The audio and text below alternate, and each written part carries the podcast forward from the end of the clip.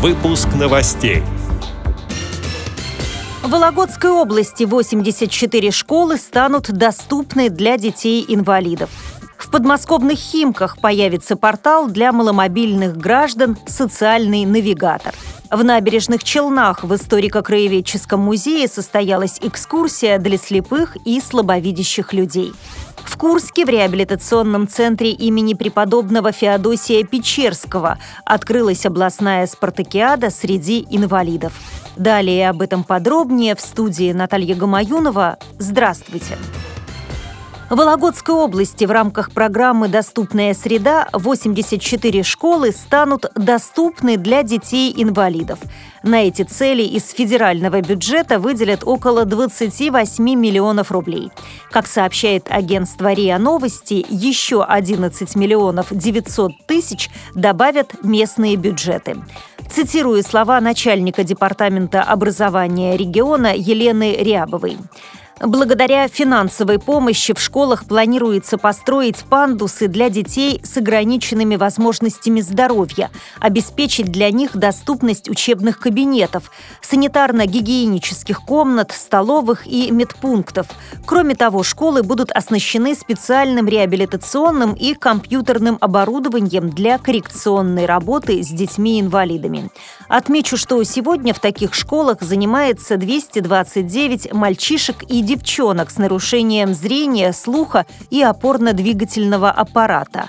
Конец цитаты подмосковных Химках появится портал для инвалидов «Социальный навигатор». Ресурс с мобильными приложениями объединит информацию о доступной городской среде и станет виртуальным путеводителем. С его помощью можно будет выбрать маршрут, наиболее подходящий для передвижения колясочников, слабовидящих и людей с нарушениями опорно-двигательного аппарата, а также найти информацию об учреждениях, открытых для маломобильных граждан. Каждый пользователь сможет сообщить о проблемах, указать адрес и приложить фотографию объекта, где требуется специальное оборудование.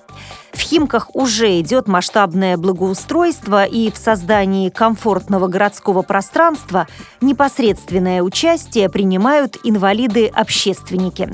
К примеру, советник руководителя администрации Владимира Слепцова – колясочник Владимир Гужев. Как сообщается на сайте dislife.ru, авторы называют социальный навигатор проектом будущего. Возможно, что портал начнет работать уже к Новому году. В набережных Челнах прошел ежегодный межрегиональный молодежный слет «Встреча друзей», организованный региональной общественной организацией инвалидов по зрению «Арго» Республики Татарстан. Для его участников в набережных Челнах сотрудники историко-краеведческого музея провели экскурсию, рассказывает директор музея Раиса Булатова. В этом году впервые вот в программу этого слета вошло посещение историко-краеведческого музея. Впервые экскурсоводы разрешили прикоснуться к экспонатам, которые обычно мы посетителям запрещаем это делать. Экскурсия охватила историю города с древнейших времен до современности. Многие экспонаты, вот, например, кабину КАМАЗа, предметы времен Великой Отечественной войны, изделия быта народов и многое другое можно было потрогать. Также наши сотрудники установили подписи к предметам, выполненные шрифтом Брайля. Вот таким способом мы провели впервые экскурсию для слабовидящих.